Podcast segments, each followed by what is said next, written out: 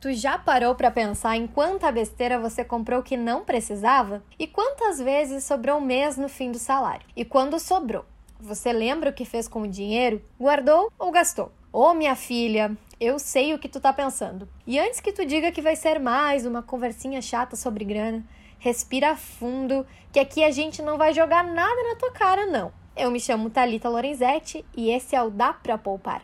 Vamos juntos?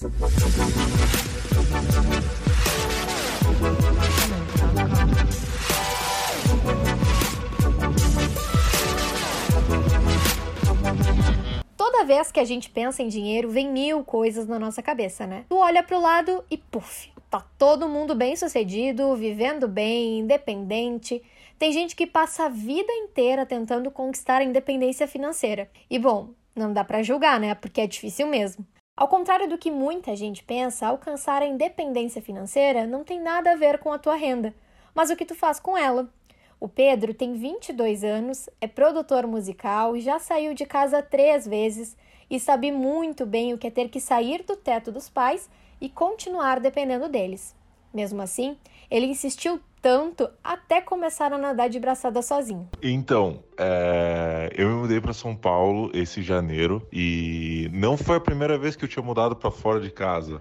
É, acho que eu já conheci muitas pessoas que passaram por isso, que sai de casa, volta para casa dos pais, sai de novo e acaba voltando de novo porque Uh, tá cada vez mais difícil morar sozinho, né? Os preços estão cada vez mais altos, uh, principalmente do aluguel. Cara, aluguel em São Paulo é um absurdo de preço.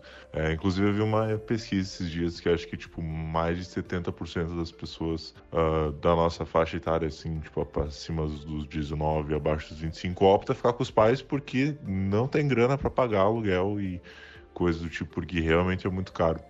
Agora em janeiro, então, eu saí definitivamente de casa, me mudei para São Paulo. É, espero que definitivamente, mas as outras vezes que eu saí de casa eu contava muito com o apoio dos meus pais. É, porque graças a Deus eu vim de uma família que podia me dar bastante oportunidade. Só que agora, essa terceira vez, eu já não podia contar tanto com o apoio dos meus pais, porque minha irmã tá saindo de casa também. E eles só podem ajudar um. Então, foi um desafio. Primeiro, eu precisava achar um apartamento lá em São Paulo. Eu já tinha conseguido um emprego lá. É... Eu precisava achar uma, um lugar para ficar, né? Daí eu fiquei na casa de um amigo durante umas duas semanas uh, e dormi no sofá dele, assim, fazendo, tipo, real, assim, cara, preciso de ajuda, me aluga teu sofá e e aí eu ajudava ele com algumas contas da casa, tipo, eu não tinha como pagar aluguel para ele, mas ajudava algumas contas da casa, às vezes ajudava a comprar um mercado ou fazer uma faxina na casa, sabe? Sempre dava, tentava ajudar assim na, no que fosse possível e assim, um, bem troca de brother de confiança mesmo, sabe? Cara, morar sozinho é uma coisa, principalmente financeiramente falando, é muito desafiadora, porque as contas nunca vão parar no fim do mês. E se tu escorregar, é, se tu não tem tipo uma grana sobrando, se tu tá, por exemplo, o salário que eu ganho, dá para pagar as contas, o aluguel e assim, sobra para sair no final de semana. E às vezes eu escolho nem sair esse final de semana porque às vezes eu não consigo controlar direito o meu dinheiro. Só que não é só o Pedro que não consegue cuidar totalmente da grana. Segundo uma pesquisa realizada em 2019 pelo SPC, praticamente metade dos jovens com idades entre 18 e 24 anos não realiza o controle das finanças pessoais. Muitos justificam que não sabem como fazer o controle. Uns têm preguiça, outros dizem não ter hábito, uns dizem não ter rendimento. A Ju é publicitária e trocou a casa dos pais no interior do Rio Grande do Sul para morar com um namorado no litoral catarinense. Mesmo que ela arque com quase todos os custos essenciais e não more mais com a família, ela sente que ainda está distante de ser totalmente independente. Então, eu não sinto que eu já atingi a minha independência financeira, sabe? Uh, por mais que eu não peça dinheiro para os meus pais e eu tente me manter sozinha, uh, eu sinto que eu ainda não atingi essa independência financeira. É uma, é uma Não posso explicar. É uma coisa inconstante, assim, sabe? Eu não sei se sempre vou ter dinheiro para pagar todas as contas, se surgir algum problema, algum imprevisto, se vai dar para me manter, se eu ficar doente, se eu vou ter dinheiro para remédio. É nesse sentido, sabe? Então eu não sinto que eu atingi essa independência financeira. Sair de casa, cuidar da própria grana, cara, é um pouco difícil, né? Porque a gente não sabe muito e não se aprende muito a fazer isso, né? E antes o meu dinheiro, que era só meu, para comprar as minhas coisas, se eu precisasse, ah, tô precisando de um tênis novo, eu compro com meu dinheiro. Hoje é diferente, sabe? Hoje é tipo assim, sei lá, sabe? Queimou uma lâmpada e eu tem que pagar essa lâmpada, sabe? Tipo, estragou um lençol, eu tenho que comprar um lençol novo, sei lá, sabe? Coisas desse tipo que antes eu não precisava pensar. Agora tem toda a questão tipo de manutenção da casa, uh, gastos parece que invisíveis que a gente não vê que tem, sabe? Mas a gente tá sempre comprando uma coisinha ou outra assim que precisa para casa, tu percebe que não tem um sei lá, escorredor de massa, sabe? Que é uma coisa super básica. Na casa dos teus pais sempre vai ter o espremedor de batata, sei lá. Em casa não, tu vai descobrindo o que, não tem ainda e aos poucos tem que ir comprando, né? Bom, a gente já entendeu que morar sozinho é uma grande caixa de Pandora. E que mesmo com todos os males, a gente tem um pouquinho de esperança que vai dar certo no final. E que também não vai sofrer, né? A Milena, que faz parte da plataforma Morando Sozinho, que ajuda a galera com dicas que facilitam esse momento, explica que o que dificulta esse período de transição é entender que nunca ninguém nos falou sobre como seria e que nem sempre estamos preparados para os problemas financeiros que vão aparecer no meio do caminho. Sobre os desafios que quem vai morar sozinho tem, acho que o principal é, são as pequenas coisas que ninguém nos conta, sabe? Porque antes de morar sozinho, com certeza tu vai é, perguntar, falar com pessoas que já moram sozinho, pesquisar na internet sobre, tudo mais, para entender os gastos que morar sozinho tem. Só que nunca ninguém vai te dizer tudo. Até porque não tem como dizer tudo, porque é só vivendo para saber, sabe? Tu não vai saber que o teu botijão de gás específico vai durar um mês e meio, sabe? Não vai saber essas coisas, você vai saber vivendo. Então, é, tu não vai saber o preço do botijão de gás. Tu não vai saber preço de um, de um kit de, de ferramentas, entendeu? Essas coisas só vai se ligar em saber quando tu precisar, quando tu estiver vivendo aquilo. Então essas coisas é, acabam sendo desafios porque às vezes tu não tá se planejando para isso, sabe? A gente guarda dinheiro para contas fixas, né? Que a gente sabe que sempre vai ter, que é tipo água, luz, internet, alimentação, mas sempre vai ter um imprevisto que tu não imagina que vai ter porque tu nunca viveu isso, sabe? Então, até uma dica, mais uma dica, né? Pra quem mora sozinho, esteja preparado financeiramente, porque nada, nada é barato, ainda mais no Brasil, é tudo cheio de imposto, todo tudo muito complicado mesmo, é tudo uma burocracia. Mas, assim, ó, além de guardar dinheiro, esteja preparado de para imprevisto, sabe? E nunca tenha vergonha de, de pedir ajuda também, tipo, pedir ajuda para os pais, pedir ajuda para amigo, porque todo mundo passou por isso e se não passou, um dia vai passar. Mas a pergunta que fica é: tem como poupar sem surtar? A resposta eu não sei.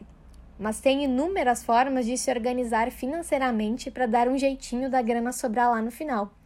É aquela velha frase: se organizar direitinho, bom.